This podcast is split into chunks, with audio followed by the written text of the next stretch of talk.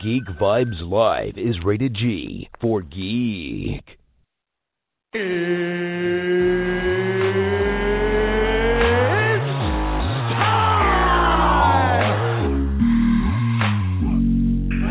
this is Matt Lesher. This is Phil Lamar. Hey, this is Rodney Taylor, a.k.a. the Penguin from Gotham, and you are listening to Geek Vibes Live. Here we go.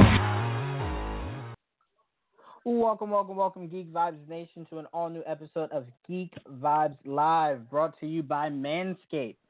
With it being super hot outside, you know the summer is right around the corner, if not here already, which means the time is now to look and feel fresh, especially below the waist. Think about all of the upcoming pool parties, beach days, road trips, and backyard barbecues.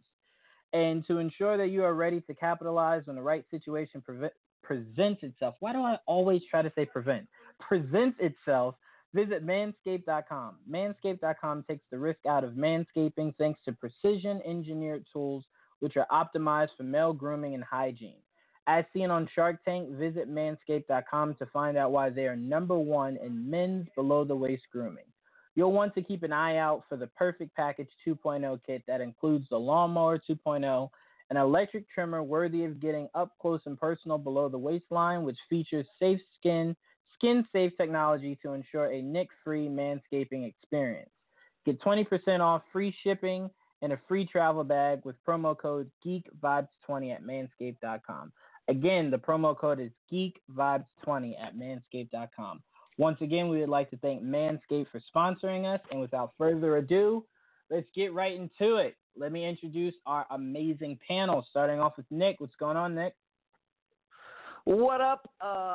Two things. One, I love that you went back to your welcome. I've always been a fan of it, so I'm glad you're not shying away from it just because Joelle doesn't like it. Fuck you, Joelle. Thank you. Also, you probably say prevents. It's a Freudian slip, man. Like, you're projecting a little bit. And, I'm there with you, man. Like, it's happened to me a lot of times as well, always the bridesmaid, never the bride. But it's okay. We'll find our bride someday, bro. It's all good. We will, man. We definitely will, Nick. But we have each other. That's all that matters. Indeed, we do. And Tia, what's going on, Tia? How uncomfortable did me and Nick's exchange right there make you? Oh, I've heard worse, but I think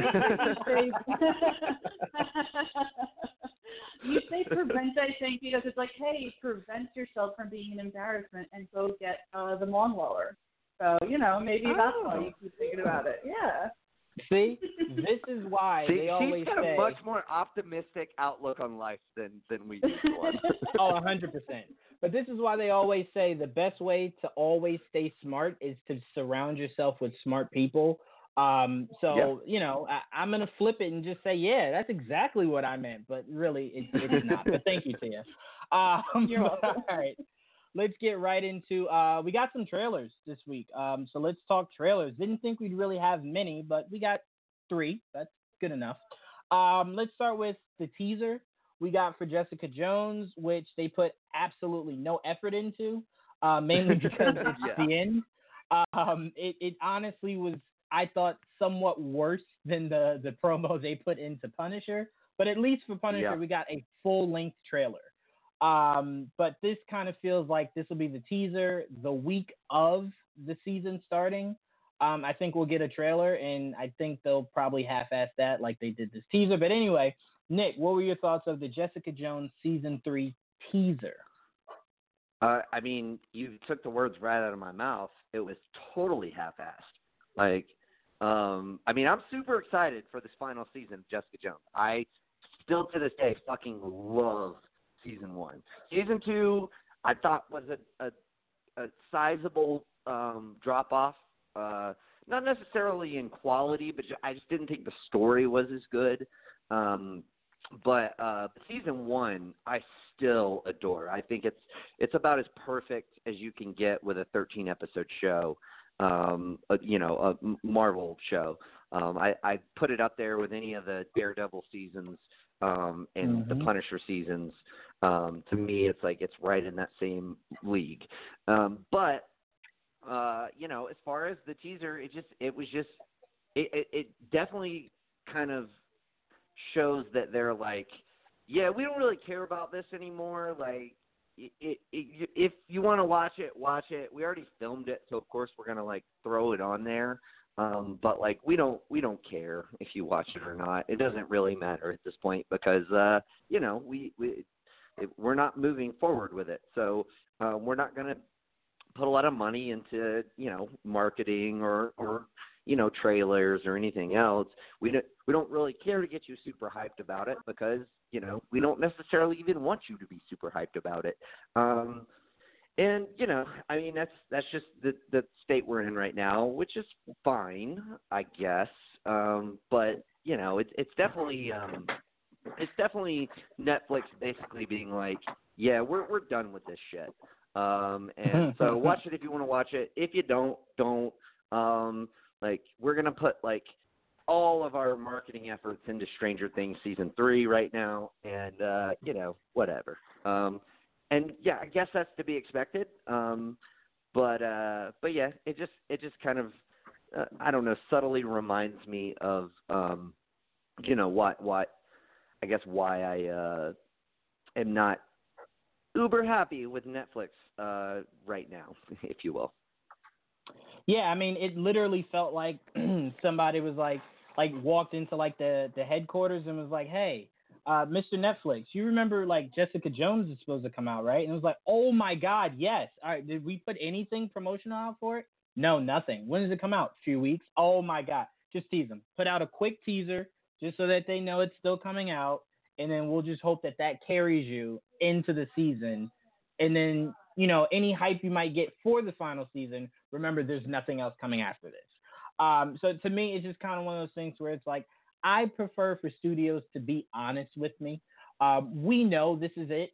Treat it as such. Just tell us you don't care. Have the season just drop when it drops, and let that be it. I mean, because you're showing me you don't care by the teaser that you just put out. Like, it wasn't even like, oh my God, like what is this season about? It was like, what is this season about? What did you just show me? Like, it didn't make sense because it kind of went along the lines of Jessica Jones, you're a liar and I'm going to expose you. And it's like, she never really wanted to be a hero. So you saying you're going to expose her for being a hero, I think she's always made it clear she's not interested in being a hero. These stories just happen to line up to where it affects her directly. That's why she ends up having to save the day.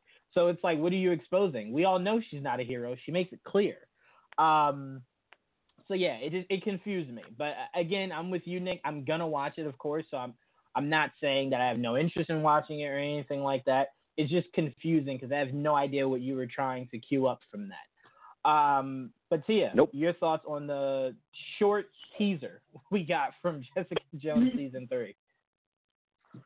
I thought that they did a lackluster effort in promoting The Punisher Season 2, and this was before we knew that, like, they were getting canceled. I mean, obviously we all had, like, an idea, but I was like, man, this is, like, pathetic. And now that we all know that it's canceled, it's done, nothing else is happening, I'm like, wow, that's right, Jessica Jones Season 3 is coming out soon. Did Netflix forget as well? And they didn't forget, or maybe they did, who knows, but so they put out this little teaser, and I don't know if you saw on their Twitter, they changed the Twitter handle to Jessica Jones is a Fraud. To me, the description, which I believe, and I am just kind of like spitballing here, is an adversary who is like powerful and has, I think, abilities, maybe psychic, I don't know, I forget now, looks to expose Jessica Jones. And I'm like, are they going back to like a Kilgrave formula here? But to me, that's almost what it sounds like. But yeah, I'm with Nick. The first season was great. Like, I have friends who have no interest at all in the Marvel DC stuff, and they love the show because of, like, the representation of, trauma and how to deal with it. And people were praising the show because of how they, like, kind of observed like rape victims and everything, you know.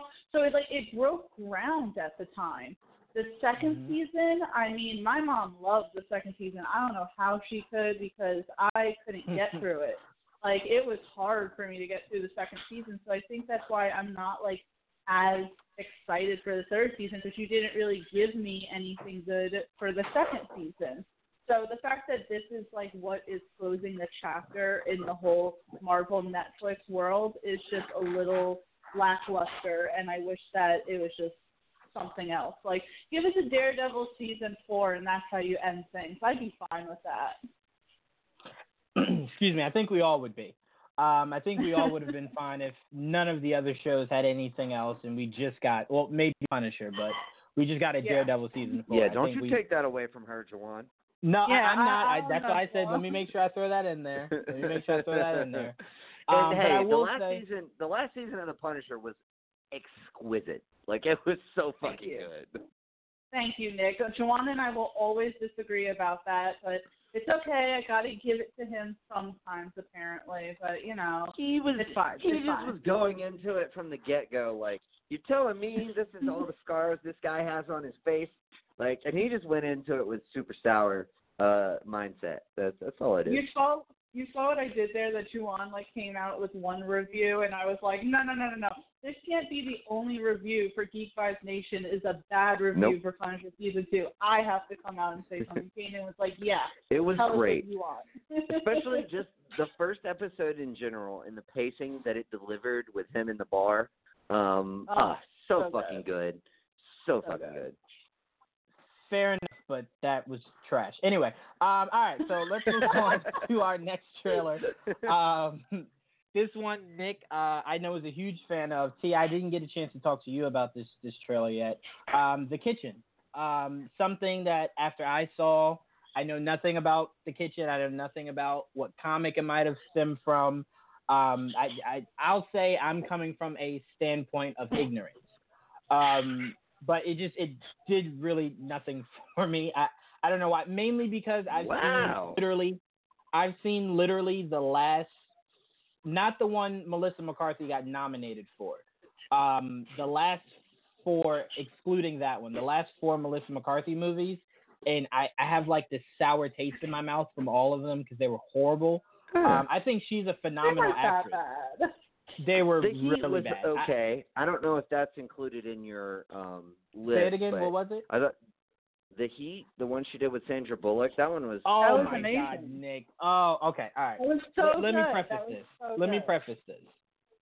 Melissa McCarthy, I think, is an amazing actress. I think sometimes her comedies, because she came from SNL, feel too much like SNL. That's why I like the lady who's playing Cheetah in Wonder Woman 84. I like that after she left Saturday Night Live, she almost exclusively did dramas. So that way I have so much body of work. Did you? No, I said almost. No, I said almost exclusively. She's done more dramas than she has comedies since she's left SNL. Right. I don't have an IMDb pulled up, but like no, I know mean, if you want to... I can't remember her name. Hopefully Tia can, but I know exactly what you're talking about. You know who I'm talking about. But the point I'm trying to make is she separated herself, in my eyes, so much from just being the comedian or the comedy act that I got to see her acting chops. And Melissa McCarthy is doing that now, to where she's separating herself from that. So you can say, obviously, minus the movie she did with Bill Murray. That's the one you're excluding, right? Yeah. Yes. Yeah. Because again, my knocks aren't that she can't act or she isn't a good actress. That's why I said I don't want to count that, because that's when I thought she was amazing. But yeah, this just did nothing for me, but I won't continue because, like I said, I'm coming from a stance of ignorance. But Nick, you know, obviously you enjoyed the Kitchen trailer. Just tell us your thoughts on it. Dude, I thought it was fucking awesome. I've been super hyped for this movie. I know I'm also kind of coming from a place of ignorance. I know it's based off a DC Vertigo comic, and that's about it. But as far as the movie adaptations of Vertigo comics, I genuinely like like have like an appreciation for them. I mean, obviously there is The Watchmen, and there is also V for Vendetta, which are two of my all-time favorites. So, like, you know, them going this route with this, you know, essentially these women who, you know, have kind of been screwed over by, you know, the mob after their husbands were all arrested, and taking the power back into their own hands, it is awesome. Like it's like I just love the setup for it. I love the theme of it as far as women taking control and taking power into their own hands. And so, yeah, I mean, I think I was already geeked on it just from the description. And I remember when we originally covered this maybe about a year ago, I was very steadfast in saying, we need to include this in today's show. Like, we need to talk about this because it sounds fucking awesome. And, you know, maybe you were hosting, maybe Dane was, I can't remember, but like whoever it was obliged me. And I was just super pumped about it. And, ultimately the trailer has delivered for me. Like, I think this looks awesome. It's kind of everything that I would want it to be. I love that. And God, I forget her name. But that the actress from Mad Men plays one of the characters. Moss. Thank you, Elizabeth Moss. She, like, I love her. That little clip of her being like, "No, I'm gonna do this myself," and then she just like murders this dude in an alley and walks out, and she's like got this like, like I did it, you know, like feel about her. I love that little bit. But just like the whole thing in a whole, like the trailer as a whole, I absolutely loved it. I think it's showcasing a lot of like these three actresses. It's showcasing a wide range of ability and talent that they can bring to this, and obviously these characters play very different roles. I also really enjoyed the scene with Melissa McCarthy sitting at the kitchen table with her two children, and that whole like discussion I thought was super cool. Especially like when her son's like, "Well, what do you want?" and then it just kind of pauses and like cuts to the next scene, which is cool. Like it leaves that door yet to be opened. Like, what does she want? And yeah, I thought it was great. I'm super excited for this movie. I think it could go in two drastically different directions. Like, I mean, I think this could be, you know, one of those movies that's like 80-85% Rotten Tomatoes score that's just like, oh my God, this movie is so fucking badass. And it could definitely go down to that like 50-55% Rotten Tomatoes score, where it's like, well, they had a lot going for it, but you know, it just missed on so many various different marks. And like movies like that, like I'm kind of genuinely drawn to. I finally watched Bad Times at the El Royale last night for the first time. It finally hit HBO, and I feel like that was that kind of movie where it could go you know, two starkly different ways, and I think it went the better of the two ways it could have gone. I feel the kind of that kind of same way with this movie. It's just all going to be about the delivery. We know the acting is going to be pretty solid, at least I think it will be. So it's all gonna like hinge on the story, how they adapt it, how they portray it, and all of those various things. But I'm really excited for it. I think it's going to be really cool. I thought the trailer did a lot of justice as far as getting me hyped personally for this movie. Fair enough. Tia, do you share Nick's sentiments? Are you as excited for this movie? You know what? So I watched the trailer maybe like a half hour before the show started. And I thought, like, just seeing that Melissa McCarthy and Tiffany Haddish, I don't know how to pronounce her last name, sorry. Nope, Haddish. Mm-hmm. Seeing both of them in it, I obviously thought it was like a comedy, kind of similar to other stuff that we've seen from Melissa McCarthy and Tiffany before. But it seems like it was going in the direction of being just a comic book, edgy movie that we've kind of seen from movies that come out of, say, Vertigo. I really enjoyed it. I love the idea. It's almost like a comic book version of Widows, just obviously the husbands aren't dead, but you know what I mean.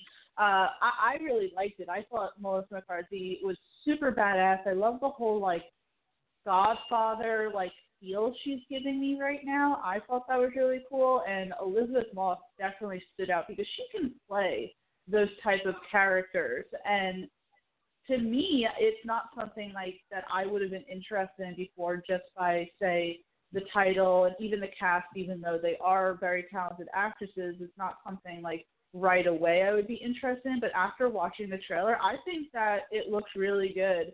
And me personally, a lot of movies that I like get really shit scores on Rotten Tomatoes and IMDb. So I have no problem with, like, seeing a movie that maybe, like, 85% of the population thinks is bad. So I'm excited, actually, for The Kitchen. I think it looks like a really badass,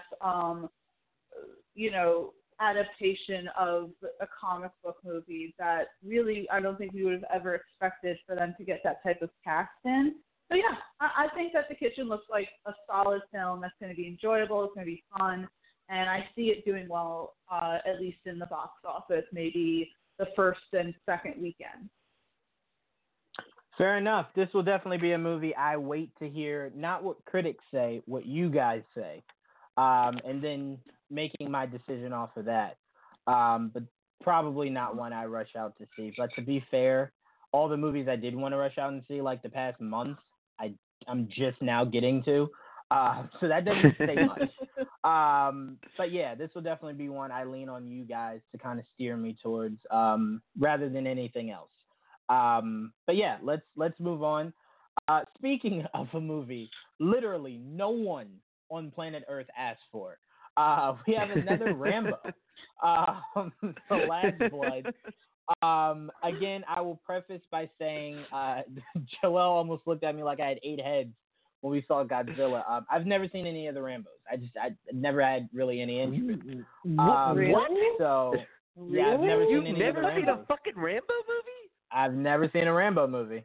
Wow, you should definitely watch First Blood. It's a very good movie. It's slow. It's very it's a movie that builds.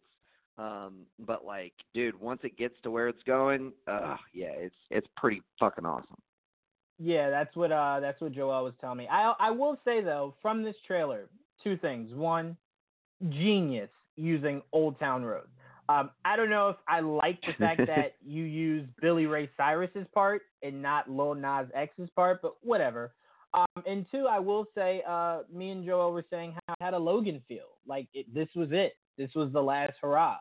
That felt really cool. But I can't really speak much to the trailer because I kind of feel like if I say like, oh man, I loved it, and then I watch all the other Rambos and I don't like them, it'll kind of sour me. So I'm kind of just like, I'll wait till I see some of the Rambos to fully take in this trailer. But it did give me a Logan feel, and usually that's a dead ringer for I'm going to see it because I love what Logan did. And anytime you get a last hurrah, even though his last hurrah is Rambo, should have been the last hurrah. Nonetheless, Nick, what were your thoughts on Last Blood? It's fine. I'm a huge fan of First Blood. Like the original First Blood 1982, it is a fucking awesome movie.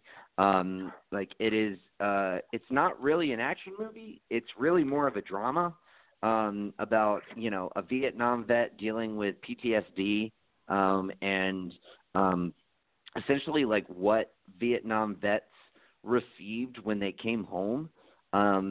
Nobody appreciated them. Like, nobody gave a shit about him.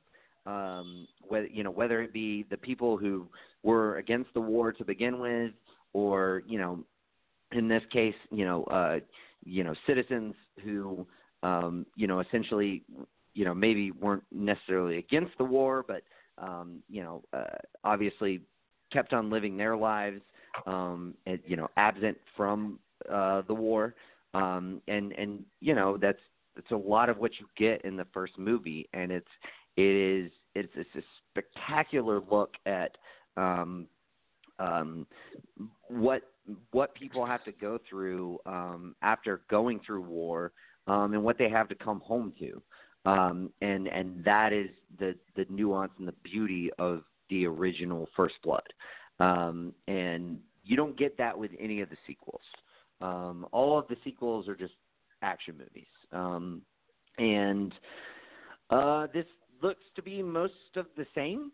I don't have any big gripes with any of the Rambo sequels. They're fine. They're generic action movies. This looks to be another sort of generic action movie. And I'm sure it'll make some money at the box office. I'm sure it won't make as much money as the studio wanted it to make. It's a property that is somewhat well recognized, and it makes sense that they would do it. But as far as the trailer, I think it's fine. I'm not super hyped for the movie, like I said, simply because I will say this. I do think the fourth Rambo tried to kind of get back to what the original Rambo tried to do. I just think it misfired on its attempt. But this looks even less like Rambo or Rambo 4. This looks more like it's getting back to 2 and 3. It's fine. It looks like Rambo pisses some people off and they try to come get him, and he basically lets them kind of bring it on, and fucks them all up and whatnot. It's fine. It is what it is. I'm not going to rush out to see this one, but it looks to be delivering on what it's supposed to be, which is an action movie with Sylvester Stallone playing Rambo, and so cool. Yeah, movies like this, I always posed the question, as a studio, who are you making this movie for? Right. And I kind of feel like if you're a diehard Rambo fan, you kind of felt like the last one probably should have been the one where you wrap it up. And I wouldn't call myself a diehard Rambo fan, but I would call myself a diehard First Blood fan, like the actual original movie with the character. Right. But yeah, I felt like that did do a good job of wrapping everything up. So I didn't feel like we needed another one, obviously. I feel like your question is legit. Like, who are you making this movie for?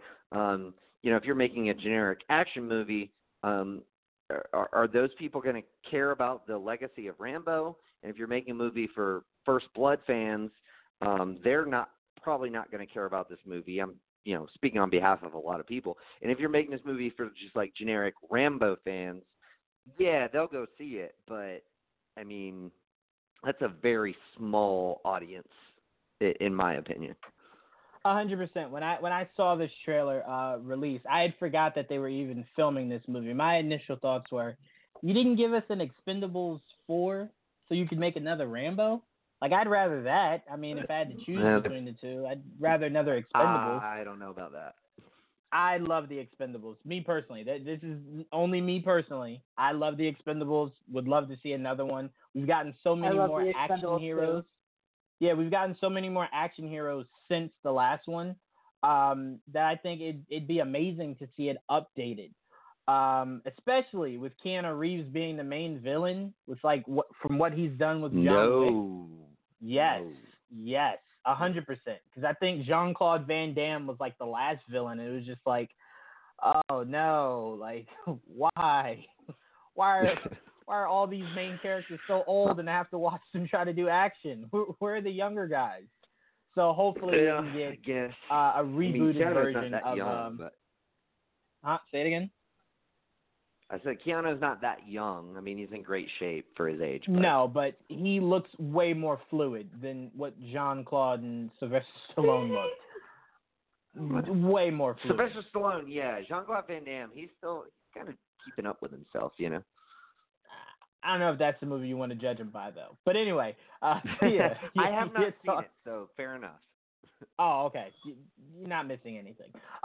Tia, your thoughts on the Last Blood trailer? Well, I have to say really quick, I grew up on Sylvester Stallone. My grandparents used to watch me, and I used to play, like, the Rambo game on the original Nintendo. Like, I really like Sylvester Stallone, and my... findings are that anytime there's a movie coming out that I'm like, you know, shouldn't they just leave it all alone already when it comes to Sylvester Stallone? I usually end up liking it. Like, I remember when Rocky Balboa was going to come out, and I was like, really? Another Rocky? And then I ended up really liking it. And then when they were going to come out with Creed, I was like, really? They're doing it again? And then that was really successful. So, you know, to me... he looks great. He's in his 70s. Like, I'm sure that there's most 70-year-olds out there that wish that they looked like him, you know? So, you know, I don't know who they're making it for, except for the fact that maybe they just really want to come out with this, and Sylvester had, like, one last Rambo movie that he wanted to do. And again, it just, as you said, it looks like it has a Logan feel, which is smart in their part that they want to kind of go in that direction because they obviously see how successful that was. I don't know if I'll rush to the theaters to go see this, but I'll watch it when it comes out, you know. Just considering I like the Rambo franchise, I'm much more of a Rocky fan, but still, either way, it's fine. And yes, the Expendables were awesome. And not for nothing, though, Juwan, I disliked the third one more. Not that I didn't like it, but I disliked it more because I liked them keeping the old geezers. Again, grew up on Dolph Lundgren, you know, Chuck Norris, all that shit. Those are the people I want to see kicking ass. I don't want to see new, you know, they got like the latest, like, you know, flair from like, you know, WWE or something. They're like, just throw them in. I'm like, I don't give a shit about them. I give a shit about the people I grew up with, although I will say saddest thing was Jean-Claude Van Damme killing poor Liam Hemsworth. I'm like, oh, he did him dirty there. He did him dirty. Yeah, that did suck. But I think the thing for me is I would like for these, I don't want to say old geezers, I would like for these guys to pass the torch. The only issue is no one's really making successful action franchises.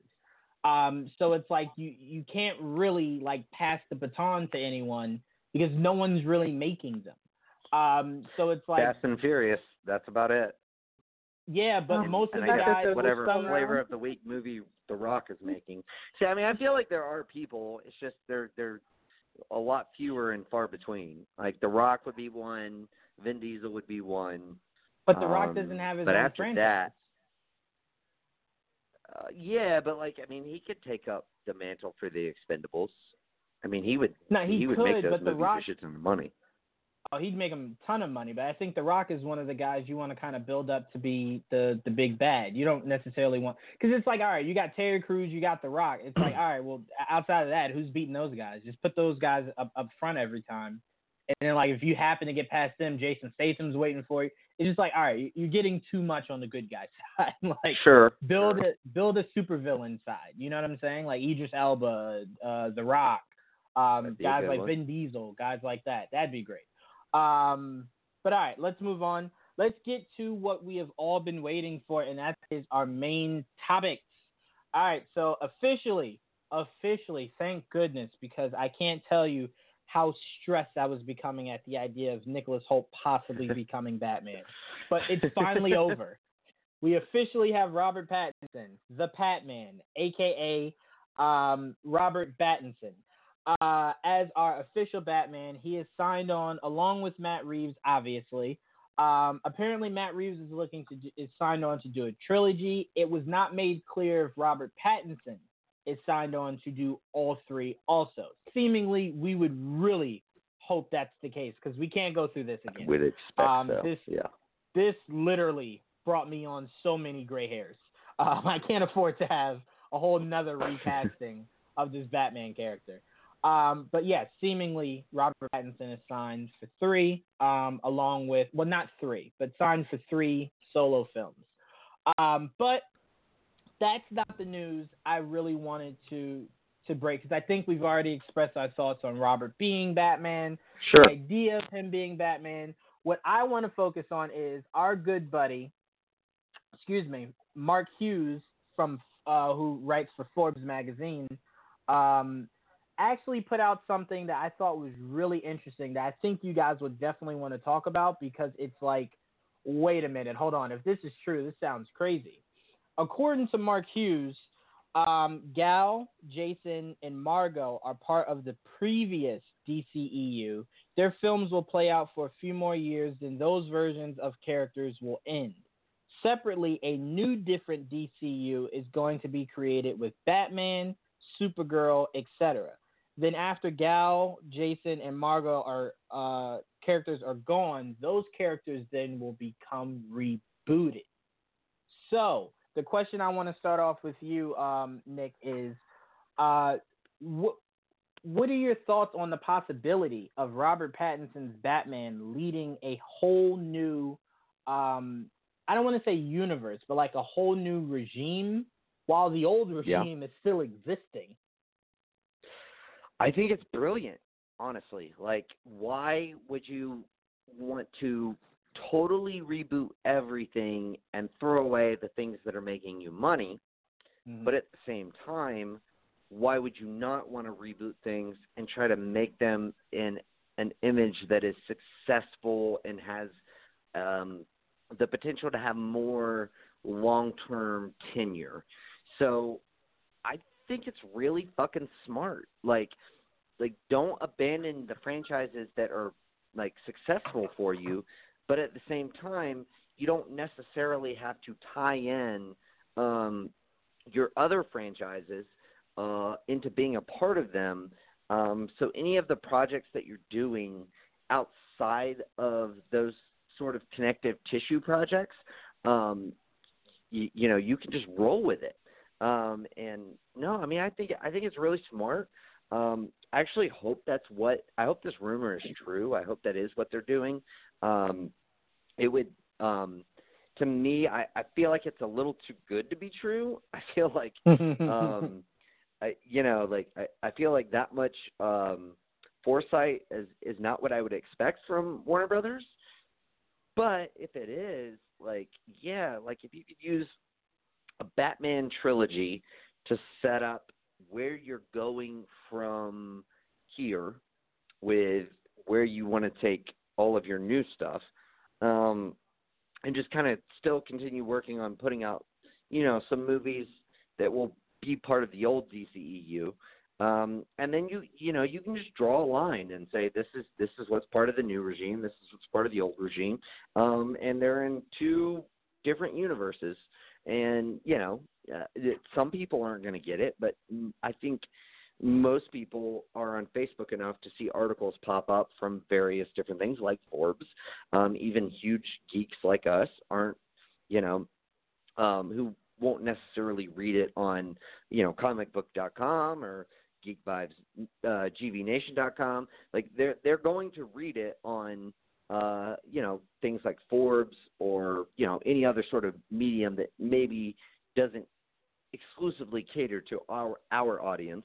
And like you can get them on board with it. I've said this for a long time. Like the notion that like we're going to confuse audiences, I think, is so overplayed.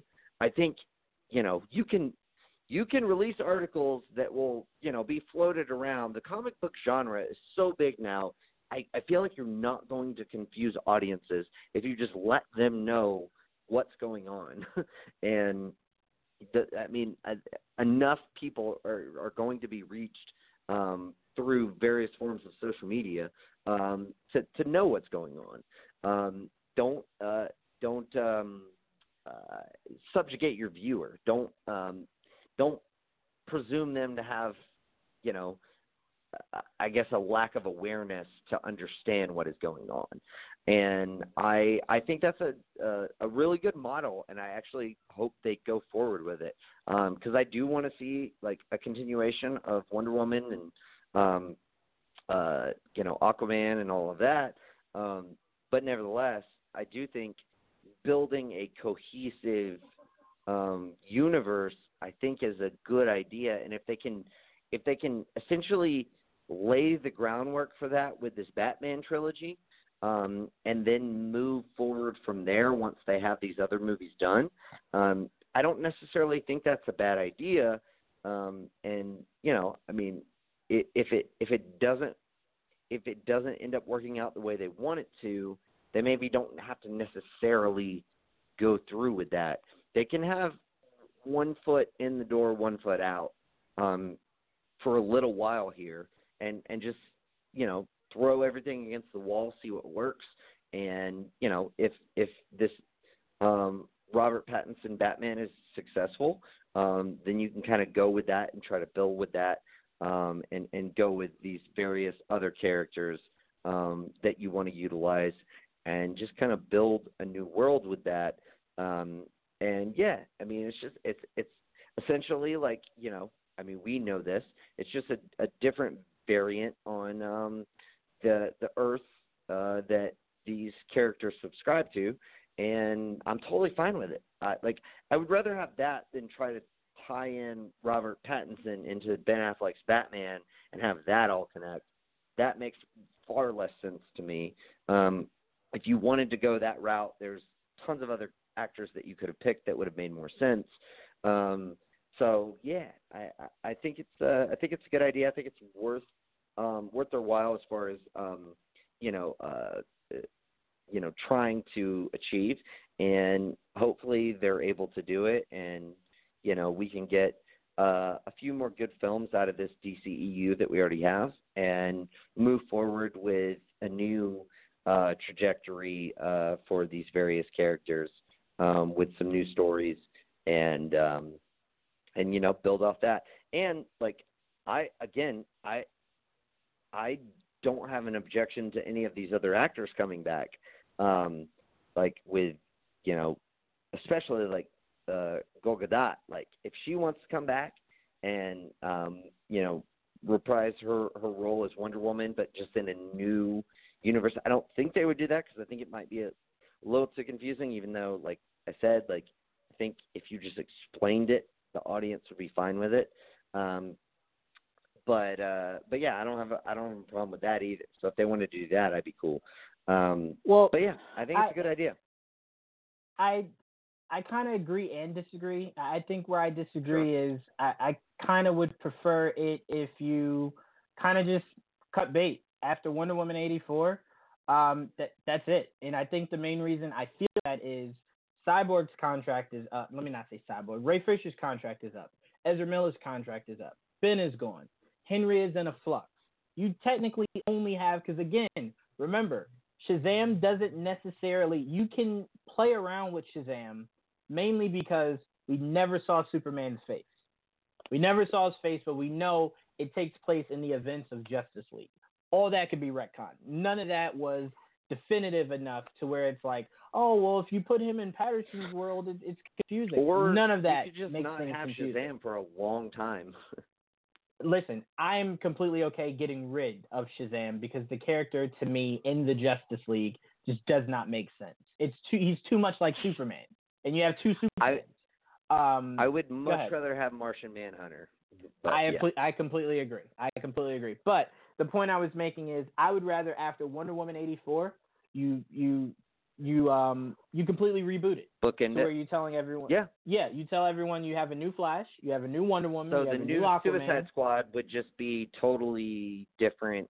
How would Birds of Prey work with that? Would that be part of this new regime? Well, we don't know. And we would just ignore. We don't know specifically. See, Harley Quinn to me is a character that it's like you could retcon. That character. That character is easily retconned. Yeah. And I think her character does make more sense with Robert Pattinson's Batman than it ever did with Ben's. Sure. So to me, it's easily retconned. Harley Quinn to me is not a footnote. She is, if anything, a page turner. So to me, it's like that can be retconned. Birds of Prey could be retconned for you to easily say this is now in Robert Pattinson's Batman world. Easily, very easily. The only things that are difficult to retcon because they've been such footnotes are Momoa's Aquaman, Gail's Wonder Woman, because we've seen them physically interact with characters that are still in today's DCEU. So Harley Quinn makes sense because she's only interacted with Batman, and we now know we have a new Batman. So that's easily retcon. Well, and I think I think you could just be like, we're going to keep this actress, but that Suicide Squad is on, like I said, like with either Gal Gadot or Jason Momoa. I think you can keep those actors, but like you just like those versions are connected to that universe, and like these forward films are connected to this universe, and this is where we draw the line. I think you can explain that to people, and they'll get it. See, explanation has nothing to do with why I want it to just be rebooted. I want it to be rebooted so we have a new feel, a new leadership, a new direction. Everything is new. I agree. Literally everything is new. So we don't have to hear any more of, we'll lighten it up, we'll keep it dark. No, whatever tone you go with is new because it's yours. Whoever the head of Warner Brothers is, whoever's the head of leading the DC Films division, it's new. So we don't have to worry about any more talks of the old days. Everything is new. Reboot it. I'm completely fine. Reboot it.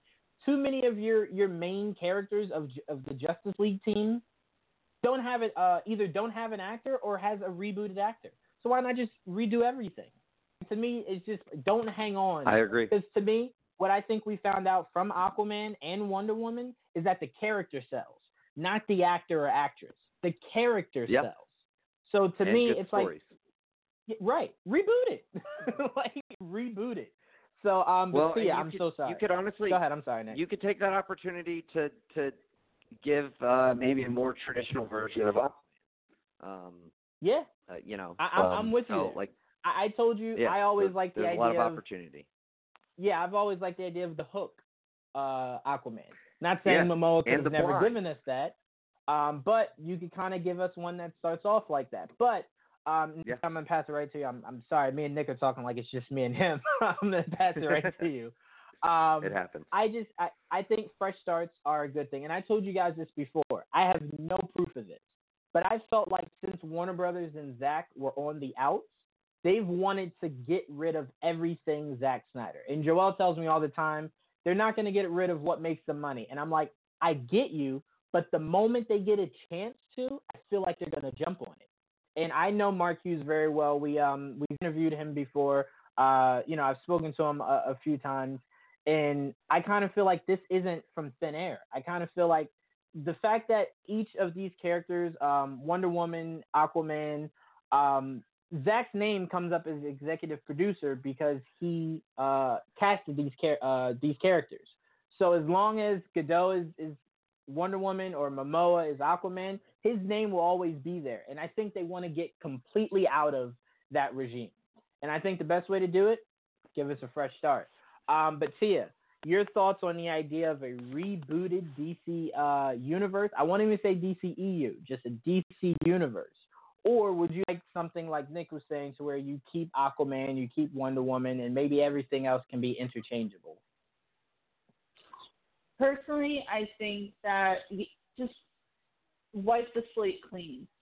Come out with the movies that you're planning on coming out with, right? Obviously, you guys know I'm super excited for the next Suicide Squad, and we're getting the second Wonder Woman, another Aquaman. But after that, just wipe the slate clean. I have never been married to the DCEU, as you guys know.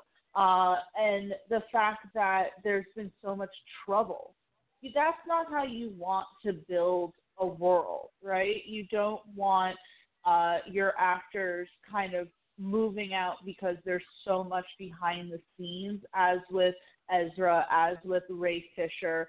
You don't want that. It just leaves a bad taste in everyone's mouth, and it requires a lot of shuffling. start a new one, right? Realize your mistakes in the past and come out with a new one. I have been seriously, like, really thinking about this Robert Pattinson thing, because if you asked me 5 years ago, I've been like, no frickin' way, because of course the Twilight thing left a bad taste in my mouth. But as of like looking into him as an actor, really just like diving into what else he's done, I'm so okay with this casting. I think it's great. He's young enough where he can last a good amount of time, but he's also old enough that he's not a child. I think it's awesome. Of course, I'm already seeing the memes about it, which, again, I would have participated in about 5 years ago. But I think it's great. Let's start off with him. Let's get people around his age range. Let's get just a whole new world that they legitimately sit down and think about and plan out. Get the good writers, get the directors, get the actors that are all willing to play around with each other. Do not get people, and then a year after their movie comes out, they're like, I don't want to do it anymore. If you're really seriously trying to keep what, say, Marvel is doing, or even Star Wars, you know, long-lasting franchises, you have to have the right people that are going to play well with each other. So I'm perfectly fine with after they come out with the movies that are already obviously in production, just wiping the slate clean and going to another. People will get over it. Of course, there will be backlash. Of course, there will be people who bitch about it, but just go. Just go with the new stuff. I personally want Warner Brothers, just put your foot down. I think what the biggest issue you have with the DCEU is, one, there was no structure. Two, the actors seem to have more control than the directors or the producers. Like, literally, one actor held your entire universe hostage. That can't happen again. So you have to let actors know coming in, like, listen, is this what you want to do over the course of blah, blah, blah? If it's not, let me know. I'll find someone else who wants to do it. The thing I think Warner Brothers forgets is Flash, Batman, Superman, Aquaman, Wonder Woman, Green Lantern. Those are such huge staples in the superhero universe. Literally everyone and their mother would die to play them. So it's not like, oh, man, Ben doesn't want to be Batman. How could we ever find another person to want to do this? Oh, let me open my eyes. There's a huge line lapping around the building. Like, these characters are bigger than their actors. Like, it's different from Marvel, because Marvel's biggest issue was the only characters that were footnotes were the X-Men, Spider-Man. That's pretty much, you could say maybe Captain America, but no one really was clamoring for Wolverine. Iron Man, for Thor. Well, I said the X-Men, but yeah, Wolverine. Wolverine. So that's why I said it was such a risk for Feige to start a universe with a character no one really cared about. No one cared about Iron Man, but look how popular Iron Man is for this generation, this next generation. It's way more popular, I think we can agree, than because, you know, of course it had its animated run in the 90s, but Iron Man was never as big as Spider-Man, as big as Wolverine, as big as Batman, Superman, but he is now. Right. So, you know, now if you wanted to reboot the MCU 20 years from now, the character will now mean more than the actor playing it. That wasn't the case when Robert Downey Jr. stepped into the suit. I'm sorry, go ahead, Tia. Well, the thing is that, and I'm sure we're going to get into this a little later, so I'm not going to, like, you know, spend too much time on it, but this is where Kevin Feige comes in, and he's doing things brilliantly. He gets people who, you know, like, he got Robert Downey Jr. Robert Downey Jr.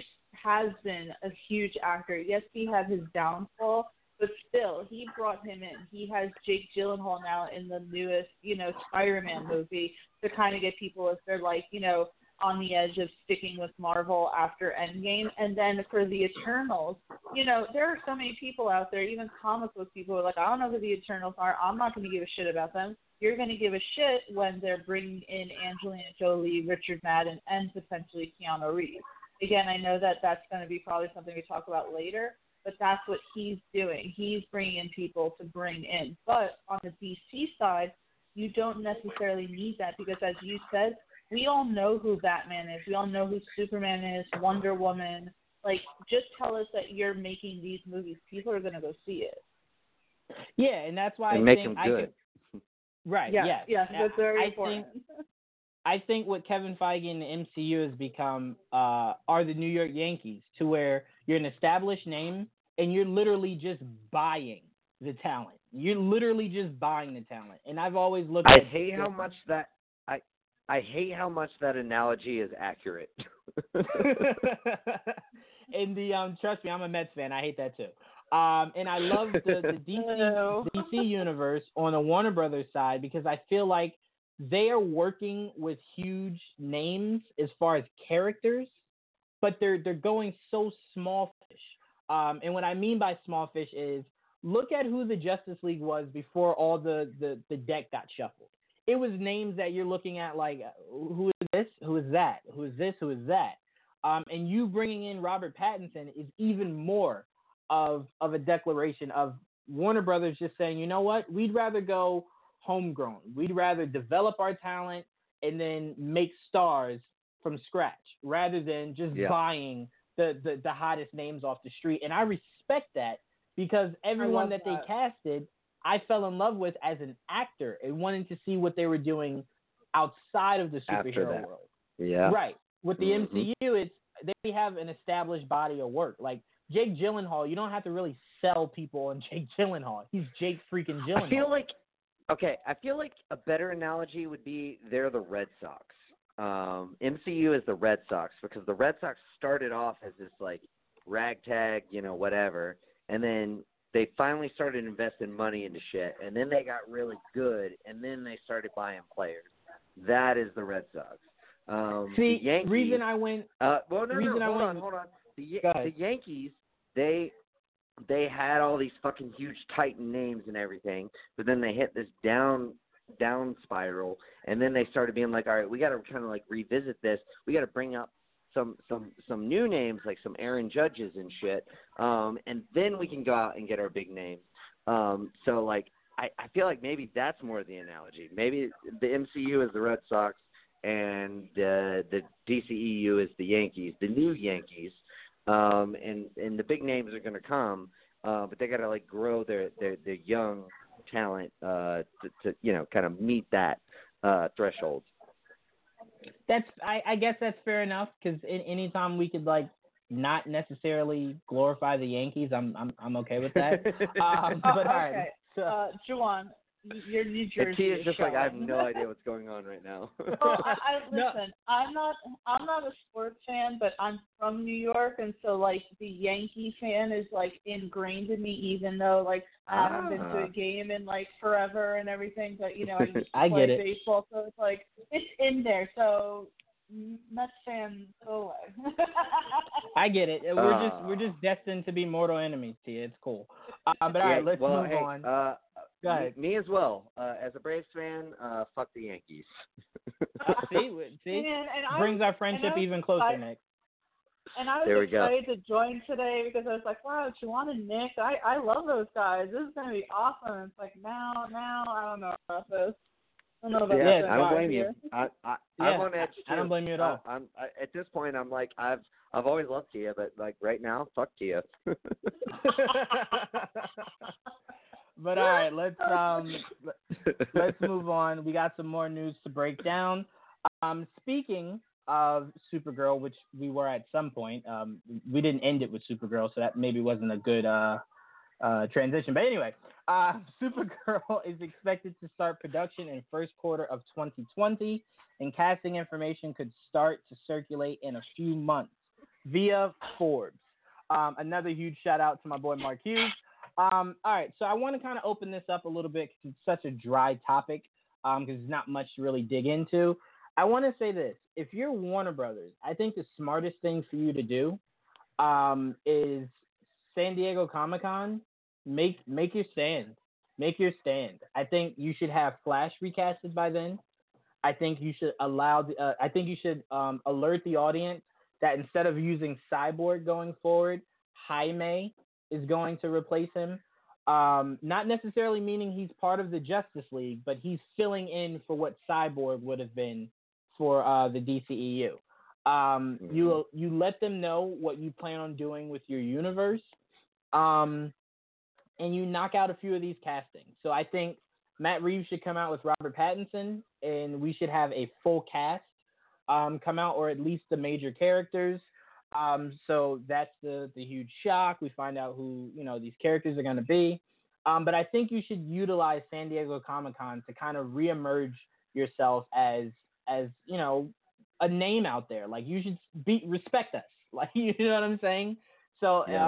I think it'd be smart for Supergirl casting to be announced then, Batman's full casting to be announced then, and recast The Flash, because Ezra is out. It's not been made official yet, but Geek Vibes Nation, listen to me. Ezra is out. That script that he was supposed to have wrote for DC, for Warner Brothers rather, for them to look over, that's done. That's done. They decided it made more sense to keep the directors happy than to keep him happy and now have to go find a director who would fall in line with directing a movie he has technically no input in, because you're technically telling him, hey, we already wrote a script, we loved it, this is what you're directing. I don't think that's fair for a director, especially because the two directors there already have a script written. Go ahead. Right. I would just say that's not necessarily out of line for how things normally happen. No, but usually as the director, you're part of, hey, we're writing the script, this is what we're writing it about, and you can say, oh, okay, I like this, I like that, all right, cool. Sometimes the studio does have a script before it has a director. I know that exists. But what I'm saying is usually does. But usually you are allowed to then go in and go, all right, well, can we possibly tweak this a little bit, tweak that? I kind of, had an idea for this. I think if you're Ezra, if you took the time to write this script, you're not looking for someone to come in and go, well, let me change this a little bit, let me fix this around. No. That's what got the last two guys kicked out. Here's my script. Directed. I would still disagree with you slightly. I think Ezra would be fine with that, but I do agree with you in the sense of, like if it's not in the direction that you want to go in, then just like as a studio, you don't feel like it fits the bill for the things you're going to create in the future, and however you're looking to build, then just. It makes more sense to be like, all right, we like this director's script, and if you don't like it, we've already had so much changeover. Like, fine, fuck it. Well, that's what I'm trying to get to. The two directors for The Flash had a script written. They sent it to Warner Brothers. Warner Brothers approved of it. Ezra then said, it's too light. I want it darker. Right. Allow me to write one that I feel is better.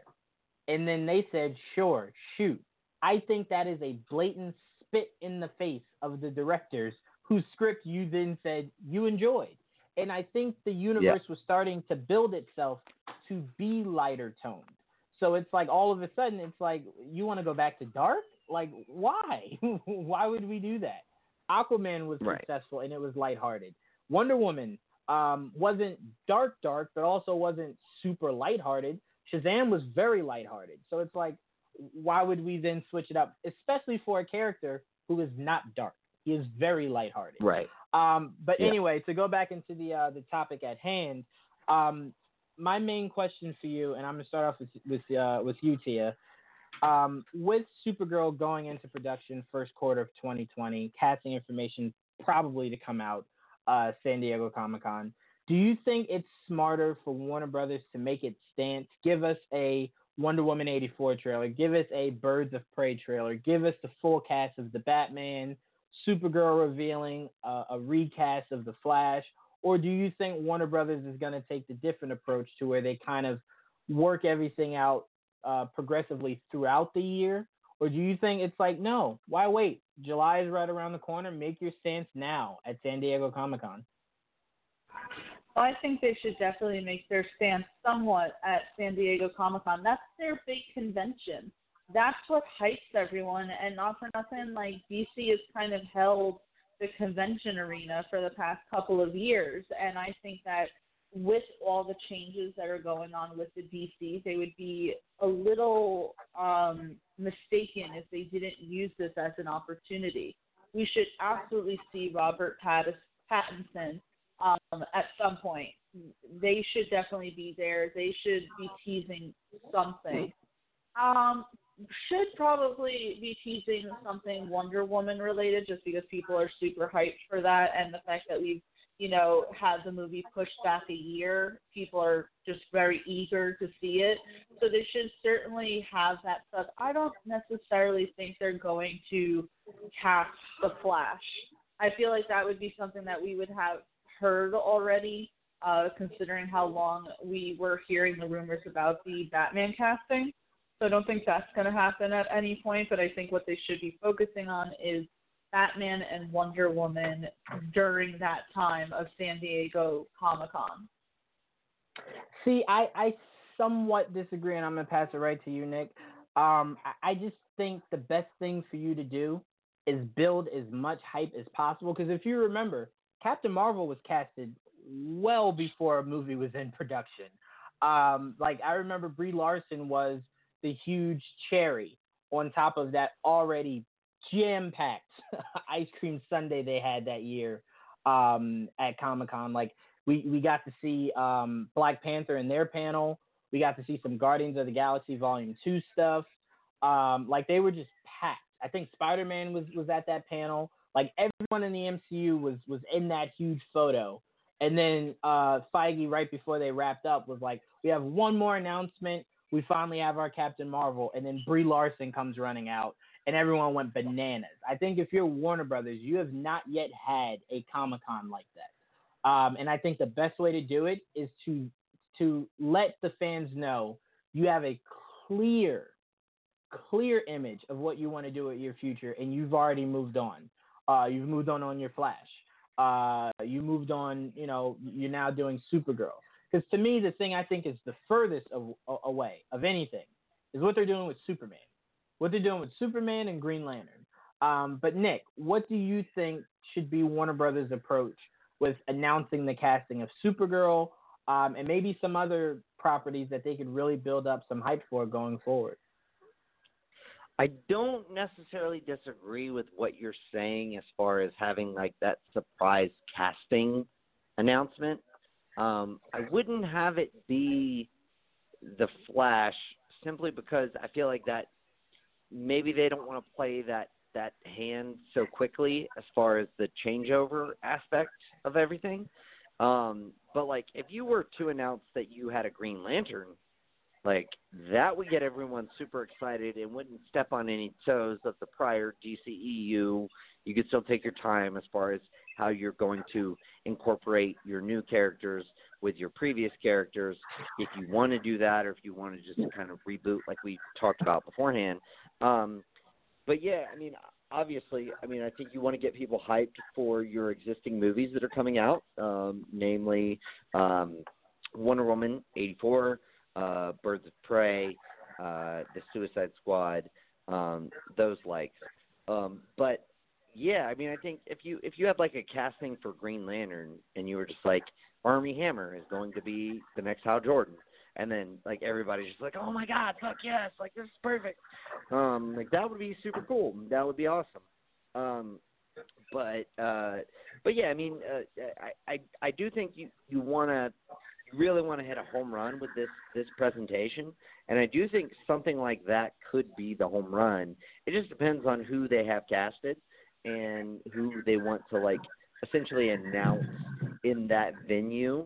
But I definitely think if they could line it up just right, that would be a really cool way to like exit stage left, and to leave that impression upon the fans.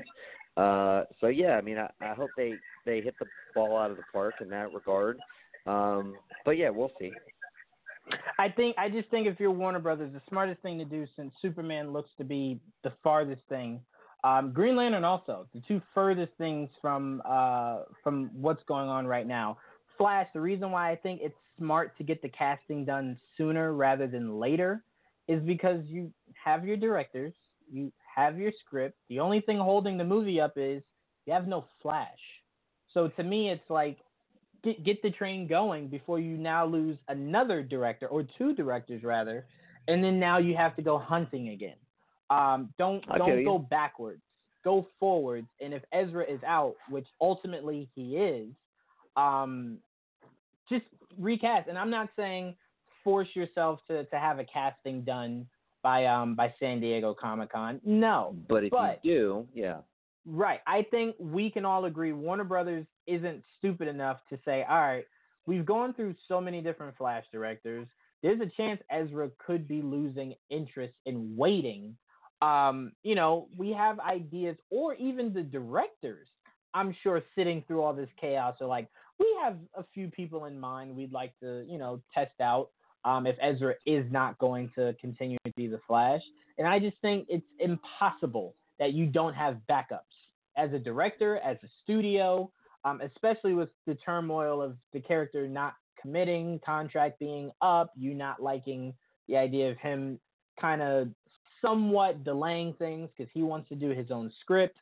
I'm just saying, sure, if you have a guy in mind, don't force it, because I don't want you to force a casting that then doesn't stick and now you're recasting again. But if you have someone in mind, surprise us, shock us. Because like I said, Captain Marvel was casted well before the movie ever went into production. So you had a character, no director, but you're dealing script, with two different nothing. I mean, yeah, but you're dealing with two different, production companies and two different kind of trains of thought, and you've had this one congruent. I get that. I'm speaking more so to thing I think, going with Marvel, and yeah. I think Brie Larson's casting was more of a Feige hiring because, again, they didn't have any directors or writers. So I think he had favored that, and that's why he went out and got her because that was right off of her Oscar. So I'm saying I think if you're Warner Brothers, you might have someone in mind, and you as a studio could cast, and then boom. But I'm with you. I'm fine with you doing Green Lantern, or if The Rock is staying and not running off to be Namor. Black Lightning would be awesome for us to know concrete we're getting a Black Adam movie. Just something to build the hype. Because right now I'm telling you, if the only thing you have coming out of Comic-Con is Birds of Prey and Wonder Woman 84, that's just not going to cut it. It's not going to cut it. Well, I feel like you could maybe have some casting for the Suicide Squad. There could be some big reveals there, or at least who each actor is playing and all that. You should definitely have maybe the Suicide Squad come, and also I like the idea of them trying at least to bring in a Green Lantern, because there are plenty of people, you know, even among our association, who are like super upset that there is not a Green Lantern in like the Justice League or the DCEU. So I think that would like really just blow people's minds, get people super hyped to be like, yes, finally, Green Lantern is here. I will say the one. Like, how many people were fucking super excited for the one scene in Justice League, the flashback scene where there was a Green Lantern? Like, everybody was like, "Oh my God, it's a fucking Green Lantern!" Like, dude, like everyone was super fucking hyped for that. So, like, at least everyone I've talked to. So, I feel like that would be something that you could get people really hyped for. I will say, though, because remember, Warner Brothers pulled that with The Rock at least 4, 5, 6 maybe years ago.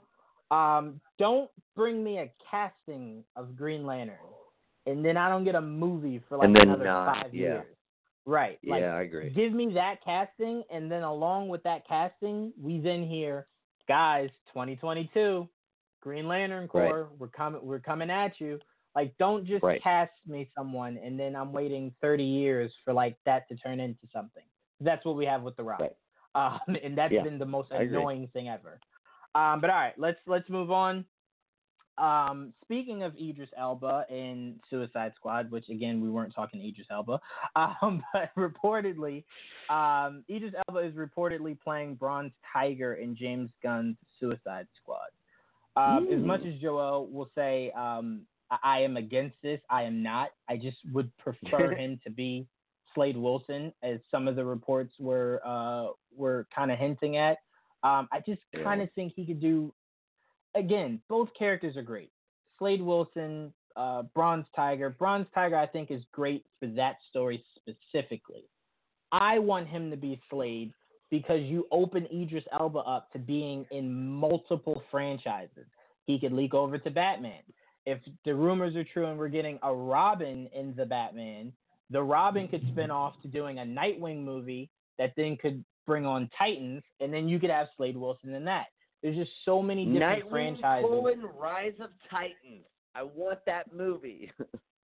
Listen, if our guy, friend of Geek Vibes Nation, Chris McKay is still directing the Nightwing movie, we'll gladly tell him that, Nick. I've been on that train even before he was, announced or rumored.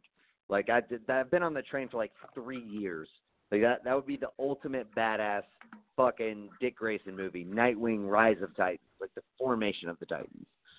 But anyway, I agree with you. I digress. No, I agree with you. And to me, it's like we've said constantly, I'm not putting words in you guys' mouths, just we as fans.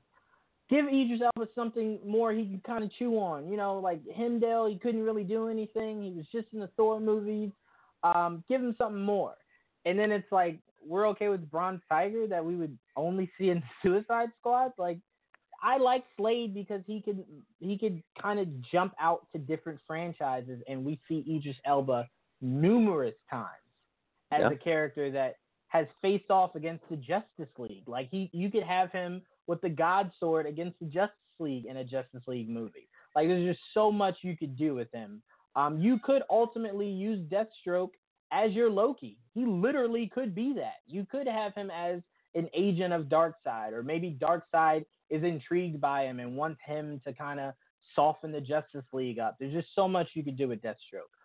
But Nick, I'm going to start with you. Your thoughts on the report of Idris Elba possibly playing Bronze Tiger? I would love it. I think I said in the previous episodes when we talked about it that I think that would be the ideal character for him to play as far as it pertains to the Suicide Squad. I understand where you're coming from, where you would want like his character to have more influence throughout the whole entirety of the universe, because like let's be honest, and I agree with you, Bronze Tiger is pretty much exclusive to the Suicide Squad. You're probably not going to get a Bronze Tiger movie. I mean, you could, but you'd be much more likely to get him to appear in his own movie or in various other movies as Deathstroke than with Bronze Tiger. Like that's just the honest truth. I think he fits that role perfectly. I think he will bring so much credence to it, and I'm just 100% on board with it. If you're going to do like the full reboot thing, and like Suicide Squad is a part of that, then I could totally see them doing like positioning it where he is Deathstroke, and that would be super fucking cool, and that would be like the big signifier that like we are transitioning into a new phase of the DCEU. And I would be totally on board with that. Because part of my biggest hang up was we've already seen this, and we've already seen the character. In a post-credit scene, mind you, but we've already seen Joe Manganiello play the character in a post-credit scene. So if you're going to keep that going forward, you have to go with a different character. If you're not going to keep that, then I'm 100% on board with you, Juwan. Like if you're not going to keep the status quo of what we've already gotten with the DCEU, then yeah, fucking totally go with him as like a more prominent character. I want to see Idris Elba in like as many fucking movies as possible. So yeah, I mean, it all depends on what they're really planning on doing. And obviously all of what we're doing right now is just like speculating on these various different reports and rumors. But if they are truly going with a totally new like timeline and new characters, and they're going to reboot it and everything else, like I would 100% be on board with him being Slade Wilson, because I think he would be an amazing Slade Wilson. And honestly, I think that that would be a more intriguing character for him to play. But I don't have any gripes with him being Bronze Tiger. I think it would be. I think there's not very many actors that you could cast in that role that would bring that much clout to that character, and he is definitely one of them.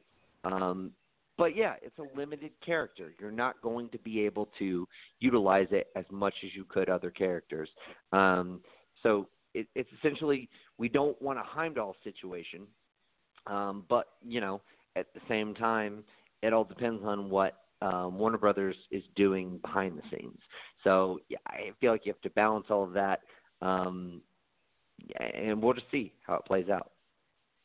Yeah, and I want to stress this. If it comes out tomorrow, he's Bronze Tiger, I don't have any issues because I told you guys. Me either. To me, I didn't have any issues with him as Heimdall because I didn't blame it on the character. I blamed it on the directors of the character, because you saw when a director cared about Heimdall, what he could do by Thor Ragnarok. Like you brought in Taika, and Taika was like, "How are we wasting Idris Elba? Like, no, I'm gonna make you, I'm gonna make you mean more to this story," and he did. So to me, it wasn't like, "Oh, Heimdall's such a stupid character. He's so small and irrelevant. Why?" No, he could have been made to be way more cooler than the first two movies made him seem, seemingly made him to be. So to me, it's always about the how you write it and how you direct a character that could make a character interesting. Because I can tell you right now, I've never really found Bronze Tiger to be that interesting. It wasn't until maybe Hell to Pay, the Suicide Squad animated movie, that I was like, yeah, I would like to see this character on the big screen. But just purely from the comics, it was always the character I was like, all right, I mean, cool, sure. But no big fuss over. But you making Idris Elba Slade Wilson, that gives you a solo film where you could explore his military past, or you could explore the present and his kids.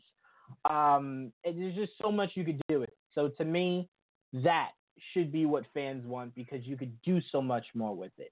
But I'm with you, Nick. If it's Bronze Tiger tomorrow, no complaints from me. Tia, your thoughts on Idris Elba reportedly playing Bronze Tiger in James Gunn's Suicide Squad? I mean, I don't really know the character, so I can't attest to that.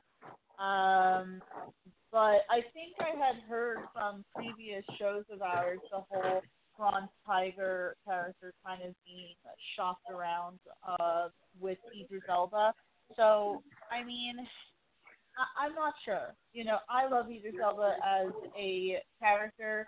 As an actor, I understand where people think that he was underutilized as Heimdall.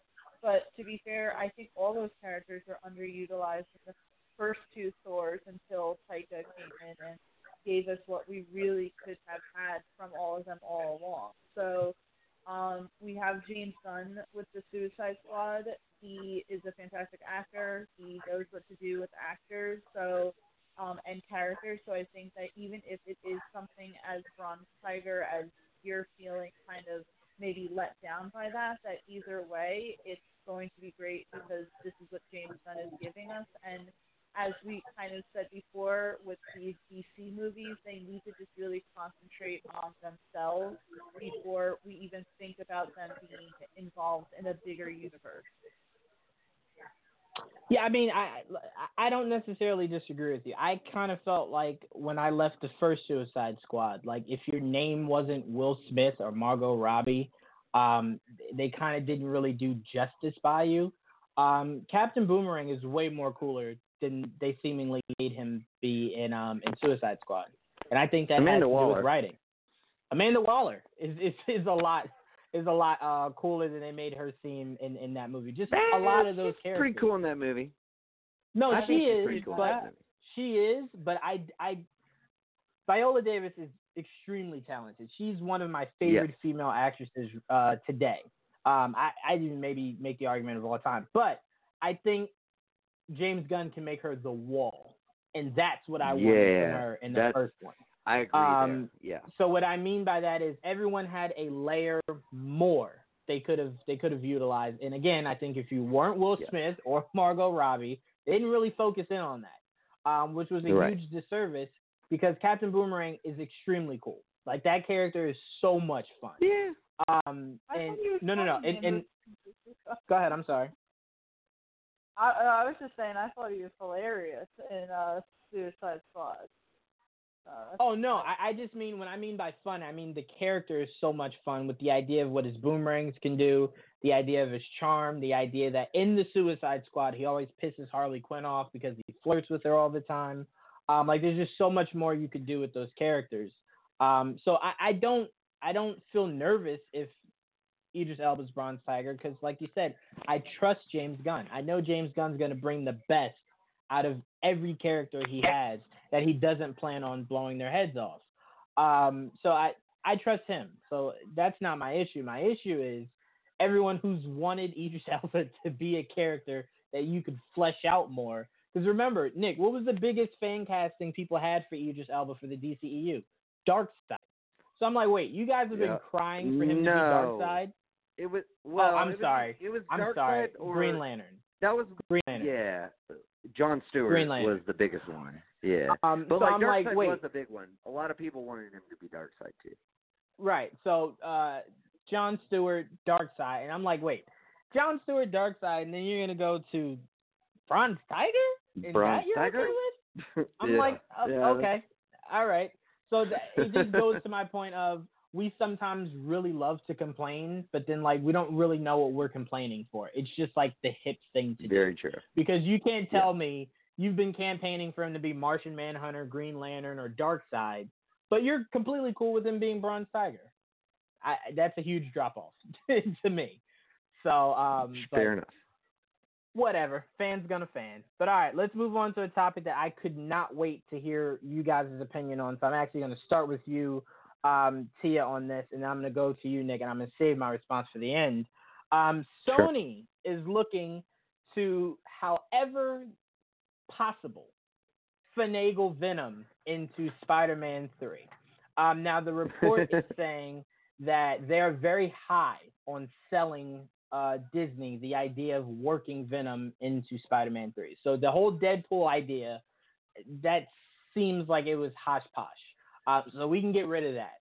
Sony is driving this Venom thing reportedly very hard for Spider-Man 3. Tia, how excited are you of the idea of seeing Tom Hardy and Tom Holland in the same universe? Oh, that would be so amazing.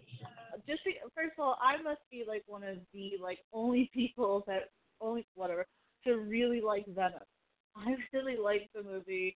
I liked Tom Hardy in that role. And it's Tom friggin' Hardy and Tom Holland. Like, having the both of them together would just be so amazing.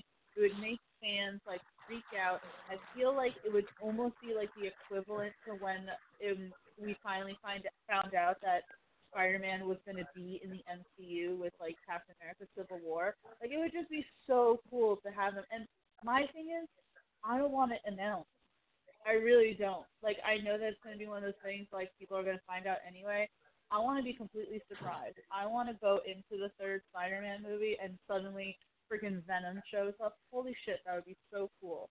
So, yeah, I am super excited. I really hope that it works out, that the two studios can get everything to work out with each other, because I understand Sony found a lot of financial success with Venom, and they want to run with their own little universe there, but it absolutely makes no sense to have Spider-Man and Venom separate from each other, and especially you have to look at the fact that you have Tom frickin' Hardy and Tom frickin' Holland, and just put them together, because it would blow people's minds. People would be so excited, me included. I would just be like, yes, where is my early pass to go see this movie? Yeah, I would say the best way to do it, the way you're hoping they do it, Tia, is take the Samuel L. Jackson approach. So you have the end credit scene be shot in a building. You completely cover him, walk him in, uncover him, have him shoot the very quick cameo, cover him back up, put him back in the car. That's it. That's the best way to do it, because that way no one sees him. So if it gets out, it means someone on set that was in that very closed-off room. Like, I'm sure in that room is going to be like 5 people tops. Someone in that room leaked that out. Like, it won't be something that's known to the entire production crew. And I think that'd be the best way to go about that. But, Nick, your thoughts on Sony trying to leverage let me not say leverage, but Sony trying their best. No, they're leveraging. Go ahead. What'd you say? Oh, no, dude. They're leveraging. And this makes total sense. Like, this is what's happening right now, in my opinion. Sony knows that their contract is coming to an end. And they're basically like, hey, like, we really want you to incorporate our creme de la creme, crown jewel of our own movie franchise into your world. And we're going to try to leverage you to do that, because if you don't do that, then we won't renew the Spider-Man contract. And so if I'm Kevin Feige, I'm like, okay, we could talk about it, but we're going to have a lot of quid pro quos, if you will. A lot of, you're going to have to do all of these things in order for me to do this. I'm going to have to completely take over control of what you are making with your movies. And if you allow me that creative control, okay, like, maybe we at that point, like, we can begin the conversation. If you're not willing to let me have the control over your side characters, then there is no conversation to be had, because I'm not bastardizing my universe that I have built up, you know, from the ground up since Iron Man 1 with your characters, and then let you, like, make all of these other characters and then try to leverage again to, like, dude, look, I'm totally fine with just not, like, essentially having Spider-Man Far From Home be the last Spider-Man movie that we do. I have so many other characters at my fingertips now with the X-Men and the Fantastic Four. I don't need Spider-Man. I never needed Spider-Man. We came to this because you can't make a fucking Spider-Man movie that can make you the amount of money that you want. I made a Spider-Man movie that made you the amount of money you want. And if you want to play hardball, I can live without Spider-Man. Can you live without me? Like, that's how I would play it if I'm Feige. Like, I'm not totally against incorporating Venom into this series, especially given that it is, you know, obviously portrayed in such a fucking glorious fucking fashion. But nevertheless, like, your movie didn't do great with critics. Our movies always do great with critics, yet it made a lot of money at the box office. I'm not going to be strong-armed if I'm Kevin Feige. Like, it's just plain and simple. Like, I'm just going to be like, dude, look, I don't need you. Like, I want Spider-Man to be incorporated into this universe. I love how we've set him up. I would hope that we can continue this, but, like, you are not going to force me to make movies that I don't want to make. And honestly, what I would tell Amy Pascal or whoever, takes the reins from her at some point, I would tell them, look, I want to do, like, a Sinister Six trilogy. That seems like what they're setting up. That's what I want to do for these first 3 movies.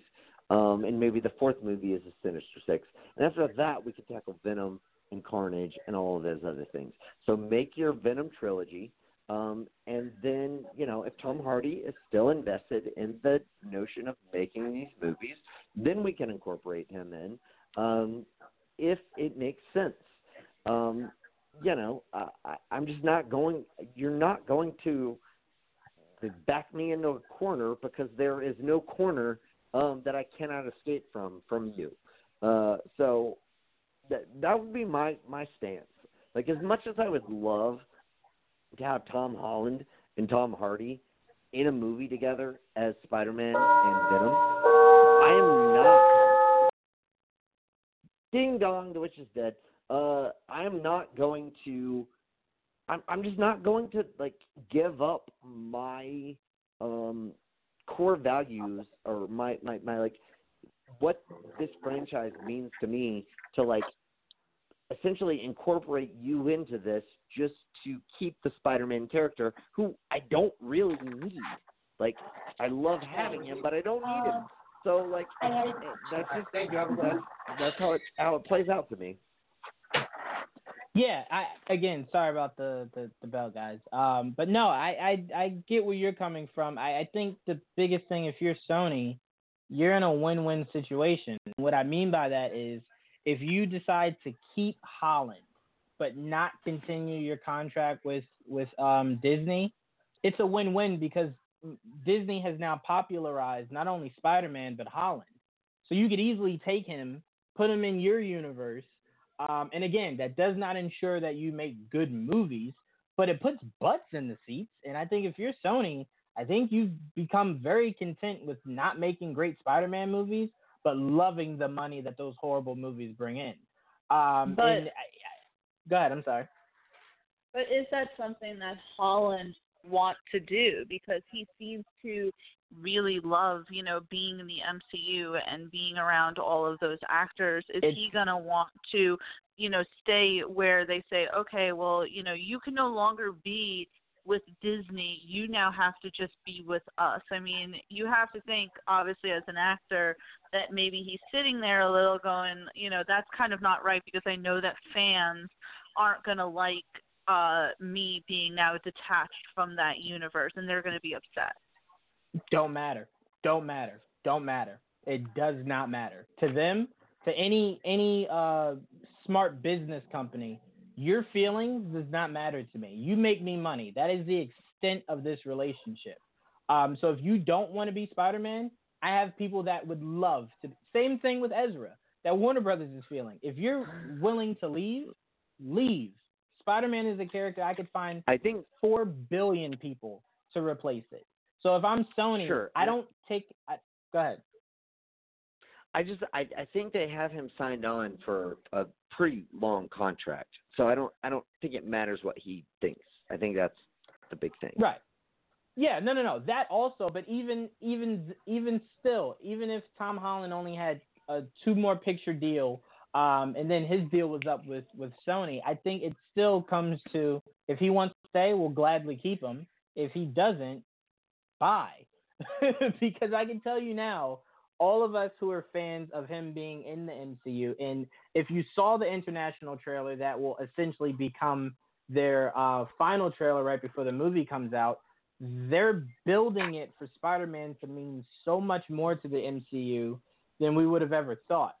Tia, it's been floating around Twitter. I don't know if you saw the international trailer for Far From Home. Nick, I don't know if you saw it either. But yeah, they're building for him to mean more. You did? Yeah. Oh, okay. So you saw the how it looks like Stark left him the technology to build his own suit, and absolutely, seemingly the ability to use his technology. So seemingly they're using Spider-Man as a launching point to a new era. So of course, they can go on without him because they did well before him. And now they have so many more characters. So I agree with you in the sense of, yeah, we can move on. Like, take them. Like, you know, you're kind of screwing yourself over, not us. But I do think if you're Feige, I think the biggest thing you tell, again, not Amy, because Amy no longer is with Sony. I think what you tell them I think she's still a part of that, no, I think she got a new job on a new company. Okay, so she has no involvement in that anymore? Okay. No. I think her time is literally running out, and then she's gone. She signed on to a new company. I can't remember what company it was. So Universal? I think it was Universal. I think it is Universal. Yeah, I think it is Universal. Yes, it is. It is, because I was talking to Joelle about, if I'm Universal, I feel comfortable in what she's been able to do recently rather than judging her by her entire career. So I feel comfortable with bringing her over. But I think if I'm Feige, what I'm telling Sony is, look, cool, you want to try to play hardball, tell us the only way to keep Spider-Man is to work Venom into the universe. And again, none of us are saying this. This has not been reported that they're strong-arming. We're just assuming Sony, being who Sony is probably leveraging as much as they can. But if I'm Feige, what I'm telling them is, if you want me to incorporate Venom in Spider-Man 3, that's a ways away from ever being written, directed, shot, anything like that. I'm telling them, make Maximum Carnage the best possible movie you can, because if that movie is well-received and makes a lot of money, I'll have no arguments. Yes, exactly. But if I agree with you 100%.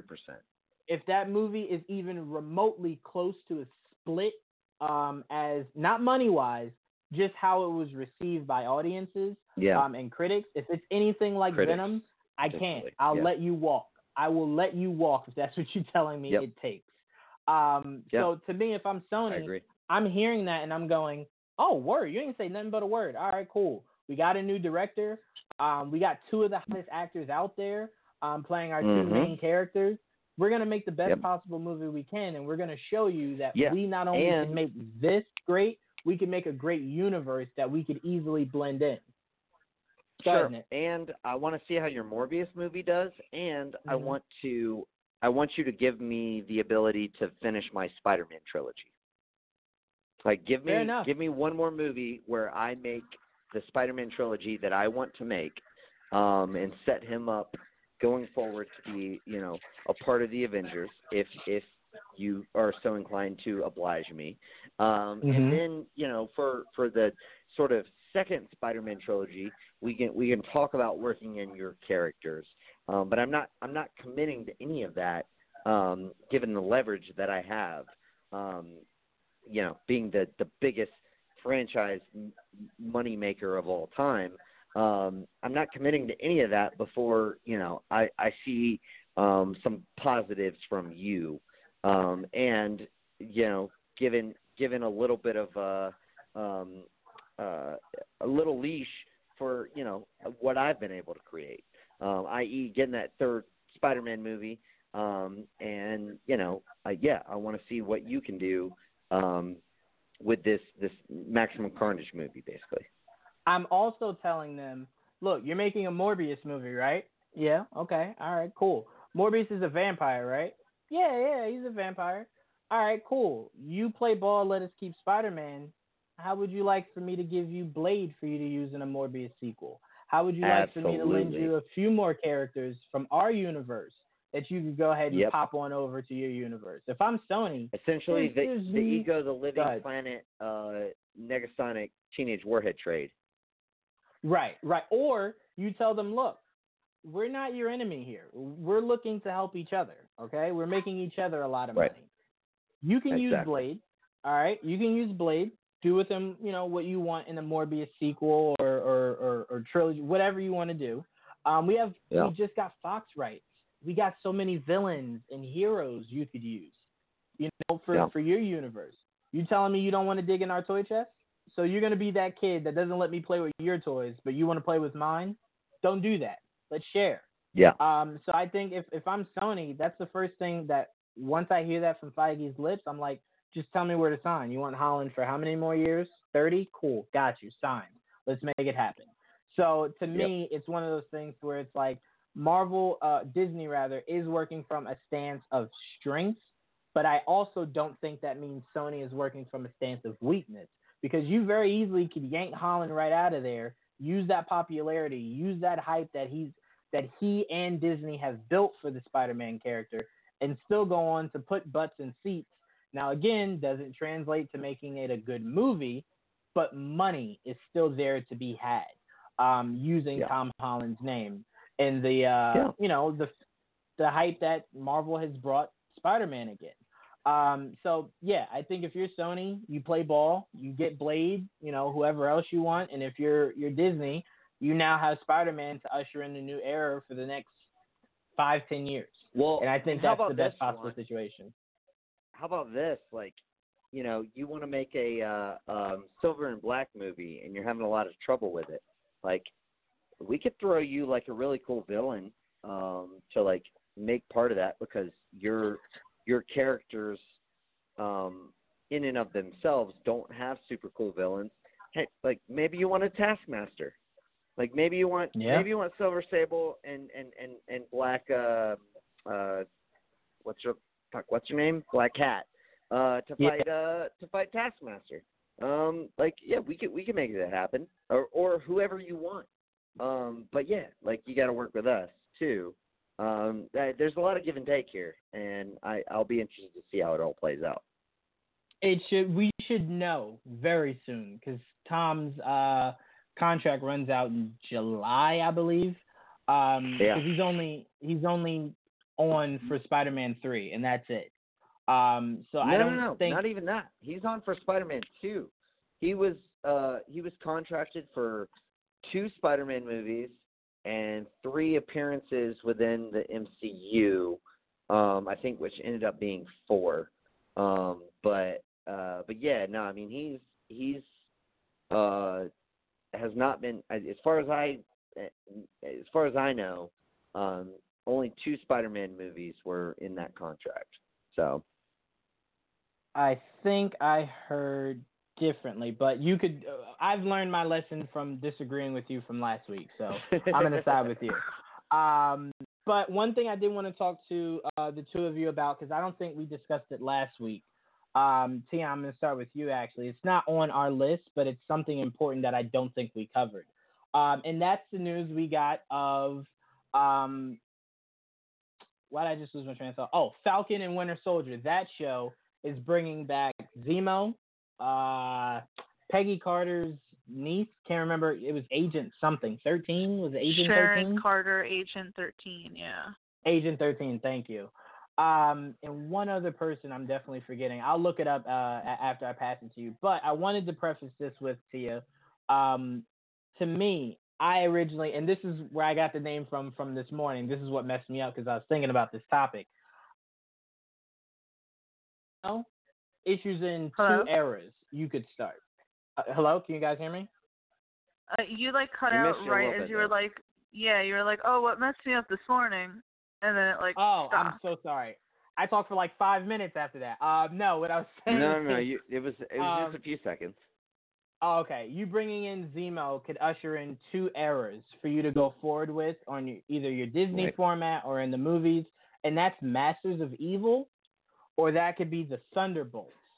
And I think either one are a brilliant way to go. And I think bringing back Zemo. I was telling Joelle, if the season doesn't end with Zemo being in some kind of accident that then traps the mask on his face, I'll be very disgusted.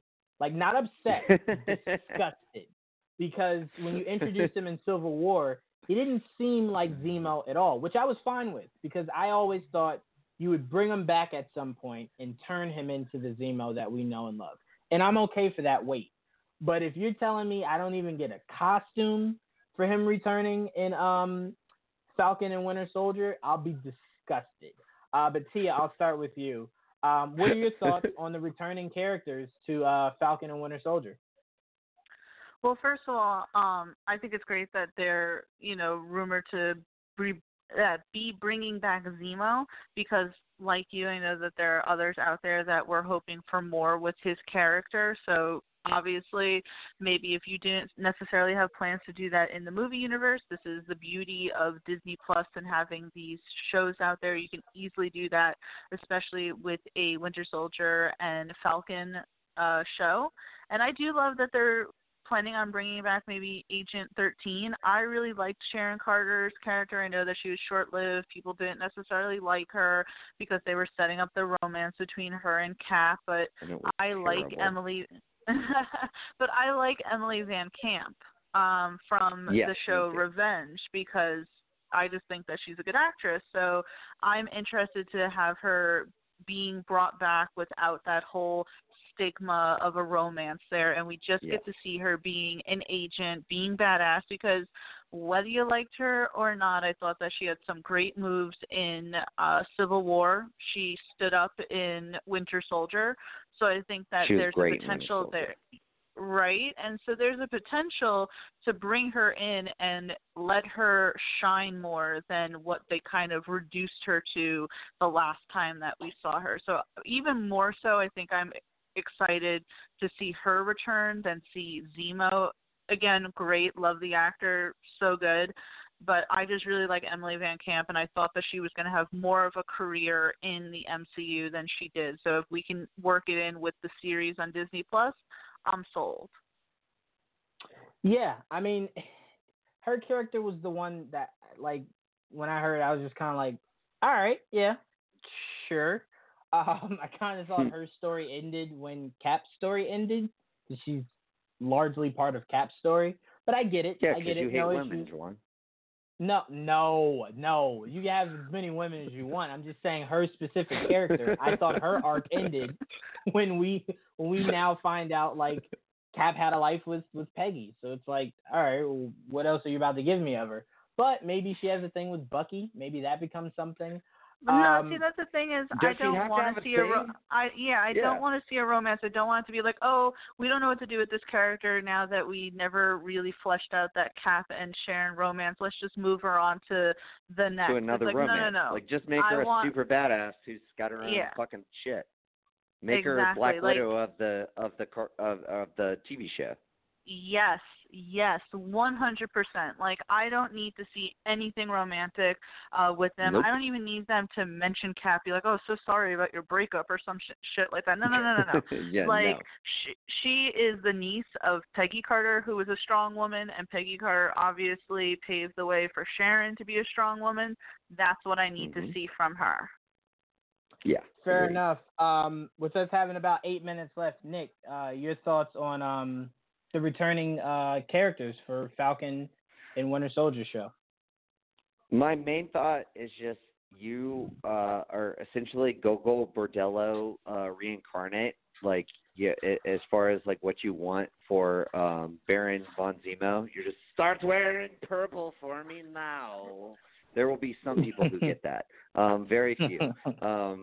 But if you do, you do. Like, I get it. Like, I totally want him in his purple getup, his costume. It'd be great. We definitely should see that if they're bringing back this character. I think full costume, like full regalia.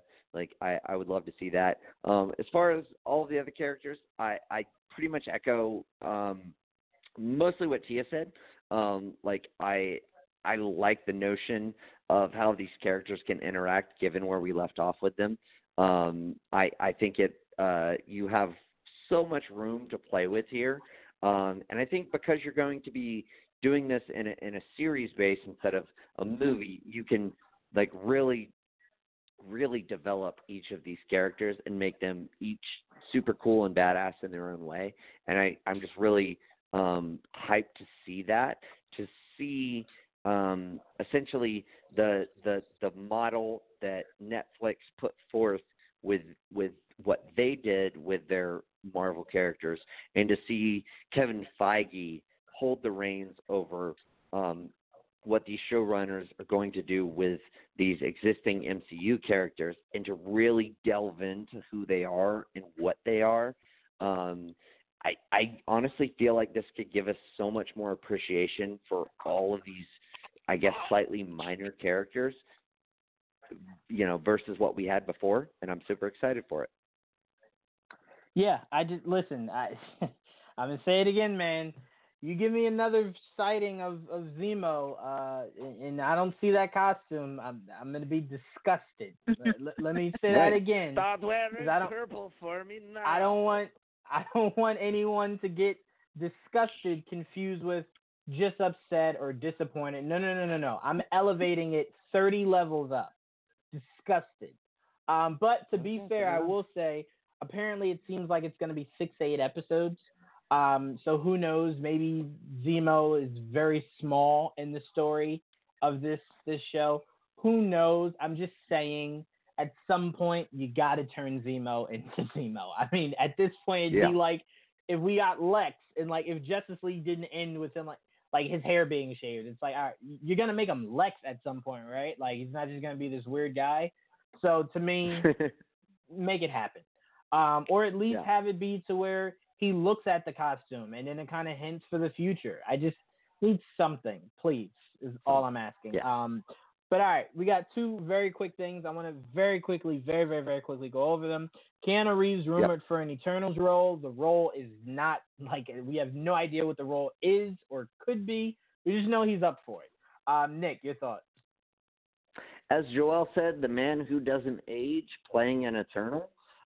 Yes, sign me up for that. I love Keanu Reeves. I think he has had a resurgence over the past few years with the John Wick trilogy, and yeah, I think you'd be fucking great. I think you'd be the ideal person to put into this franchise, and particularly into this movie. I would love to see him alongside Richard Madden, Angelina Jolie. I think it'd be fucking awesome. I can't wait. I hope it happens. Yeah, I mean, I'm just at this point hoping he's John Wick in an Eternals movie. But anyway, Tia. Right, yeah. Just fucking shut up. Your thoughts on Keanu Reeves rumored for an Eternals role? As I said earlier in the show, they are taking this movie, The Eternals, that maybe other people wouldn't necessarily be interested in, and they are putting a star-studded cast in it. So you put John Wick in, not John. Wow, you put Keanu Reeves in. I just saw Always Be My Maybe, which Keanu Reeves had a really funny role in. You put him in it. I am sold. I mean, I was already sold. I don't care what Marvel does. I'm gonna go watch it. But yeah, Keanu Reeves in it. Cool, awesome. Let's get it. Yeah, absolutely. Marvel could make a movie about a box of rice, and I'd be down. But all right, last topic, Tom King joining Ava DuVernay in writing The New Gods. Definitely thought this movie was already written. But, Nick, your thoughts? I don't know who Tom King is. So he is a prominent, I believe he wrote a lot of DC Comics.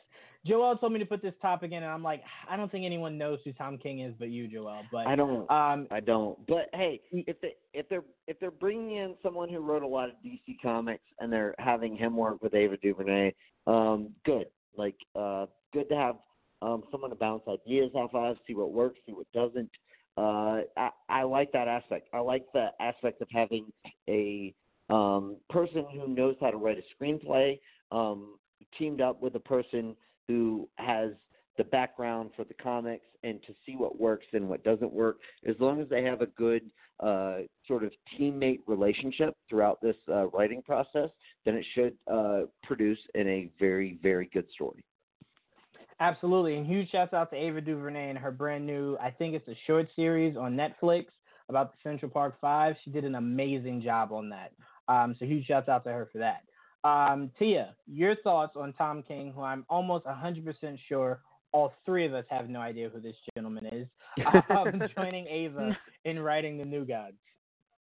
I have no idea who he is, but I wanted to say really quickly, I hope that they do a different hashtag on Twitter, like The New Gods, so that people don't get it confused with American Gods with the hashtag New Gods. That's my only thing, because I saw that a lot on Twitter when American Gods had its second season. People were doing hashtag New Gods, and people were like, oh, my God, you know, it would do it. And it's like, no, we're talking about American Gods here. So they got to do something different with the hashtag. That's all I'm going to say with that.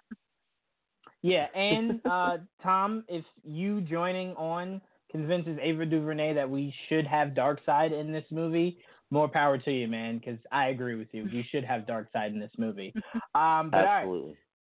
All right, that does it for the show. I want to thank you, Nick. I want to thank you, Tia, for joining me again for another episode of Geek Vibes Live. Another shout-out to our sponsor at Manscaped. And I wanted to point out I do have an interview tomorrow with Mark Hughes, writer of Forbes, who broke a lot of this news that we were going over today. I'm going to ask him so many DC questions. It's going to be 2 hours of just DC talk. Got to pick his brain, figure out how to fix this DC universe. So stay tuned for that. And stay tuned. We do have an interview with a surprise person from DC's new show, Swamp Thing. So stay tuned for that also. That's going to be a lot of fun. That show is freaking brilliant. Nick, if you haven't seen an episode yet, I will send you a way to view an episode, but you got to check it out. Really good. But Thank you. Thank you guys for listening, and we will see you same time, same place next week. Also, stay tuned for Full Court Press and Wrestling Geeks Alliance. And Top 10 just dropped an episode about Top 10 Moments of Doom Patrol. Great episode. So stay tuned for all that. Stay tuned for all that, and peace. Have a good night. Bye.